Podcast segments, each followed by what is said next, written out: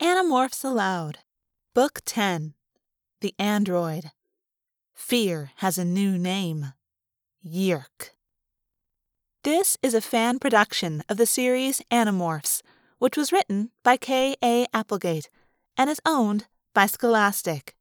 Read aloud by Rena Gail. Chapter 1 My name is Marco. People call me Marco the Magnificent, Marvelous Marco, the Amazing Marco. And of course, all the girls just call me Gorgeous. Okay, maybe I've never actually heard anyone call me gorgeous, but I am confident that someone, somewhere, must have called me gorgeous at some point. Or not. But definitely cute. I've heard cute with my own ears. And soon I'll be hearing it a lot more because I've made a major change. I've cut my hair. Or at least my stylist, Charisse, cut it for me.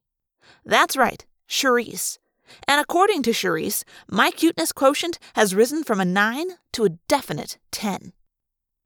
Anyway, where was I? Oh, yes, I was telling you that my name is Marco. I can't tell you my last name. I forgot it. No, not really. I'm kidding. I know my last name. I'm just not going to tell you. And I'm not going to tell you the complete names of my friends or where I live. What I will tell you is the truth. All except for that part about magnificent and marvelous. Everything else I tell you will be true. I know it will seem incredible, but it will be the absolute truth. Let's start with the reason why I won't tell you my last name. I have enemies. We all sort of do. But these guys are very powerful, very dangerous enemies. Not like the guy in your class who keeps calling you Dorkwad. And if they knew who I was, I'd be dead so fast I wouldn't even know I was dead. The Yeerks don't play games. The Yeerks don't worry about pity or kindness. They don't care that I'm just a kid. The Yeerks plan to enslave or destroy the entire human race. They won't hesitate to roll right over little old me. The Yeerks aren't just my enemies, though. They are the enemies of every human being, the enemies of Earth itself. And they are everywhere. They're a parasitic species. Think tapeworms. That's what they are when you get right down to it intelligent tapeworms. They are slugs, just a few inches long. They enter the human body through the ear canal. Once inside, they flatten themselves out and wrap themselves around your brain. They squeeze into all the folds and wrinkles of your brain and tie into your thoughts. They take over.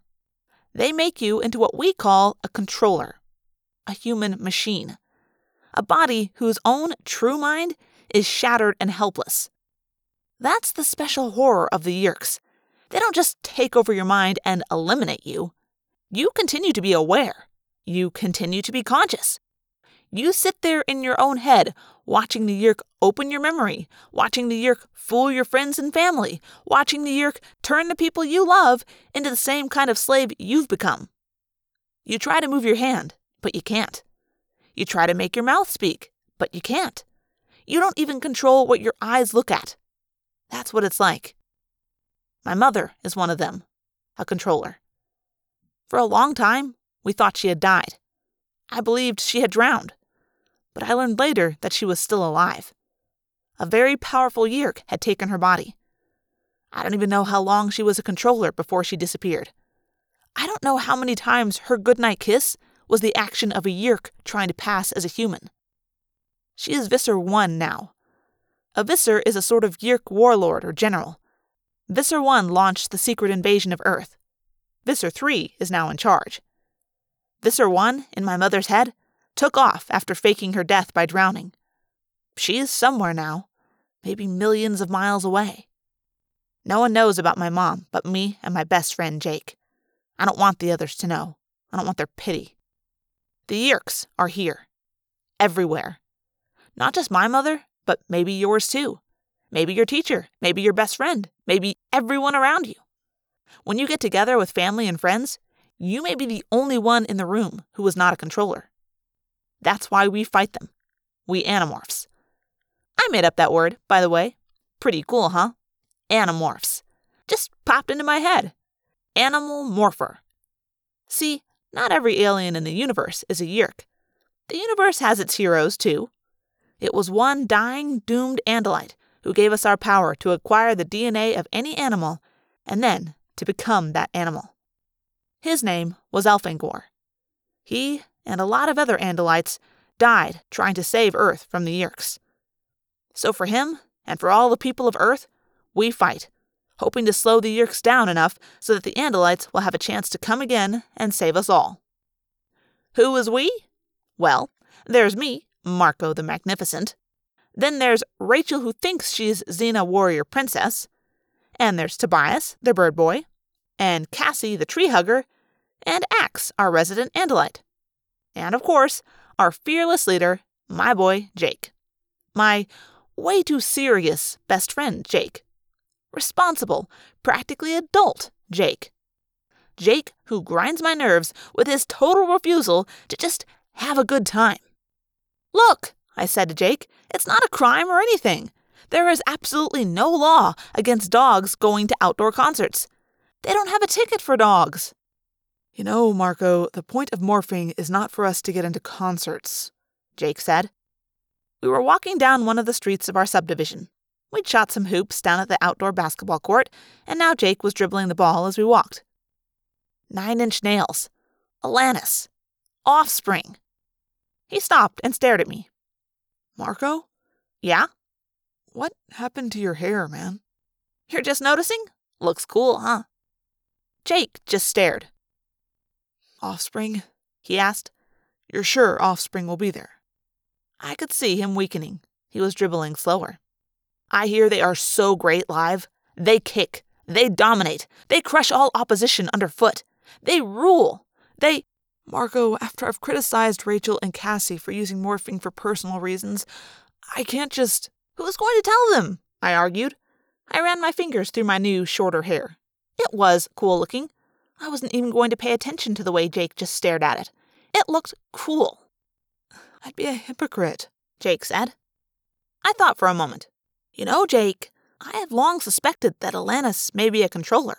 And as a controller, think of the damage she could do by leading young, impressionable kids like us astray. Oh, I hate to even think of it. We have a duty, Jake. We have a sacred duty to go to that concert and find out once and for all whether any of these major stars are controllers. Jake smiled his slow smile.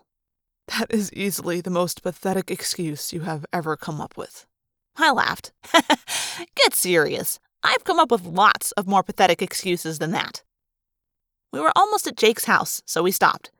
Jake's brother Tom is one of them, a controller. We don't talk inside his house. You know, Jake said, the only possible way I could go along with this is if I found out you were going to this thing anyway. Then, see, I'd have to go along, reluctantly, just to watch your back. Jake may be responsible and all, but he isn't a total 40 year old. I grinned. Jake, I'm going to this concert, whether you like it or not. Then I guess I'd better go, just to cover your butt, Jake said. You'll have to figure out how to cover that hair. I made a face. Real funny. I thought so, Jake said, grinning at his own wit. I'm going to morph Homer, I guess.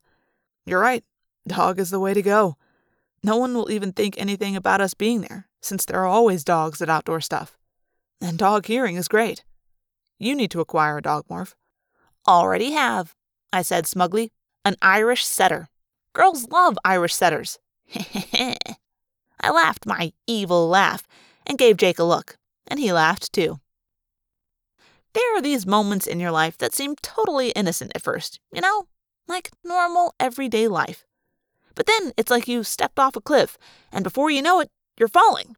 Suddenly, you realize your innocent little decision has gone spinning out of control. I had decided to sneak into a concert. I had not decided to uncover one of the greatest secrets of human history, or become the person who would decide the fate of an entire race. I just wanted to hear some music. It should have been no big deal.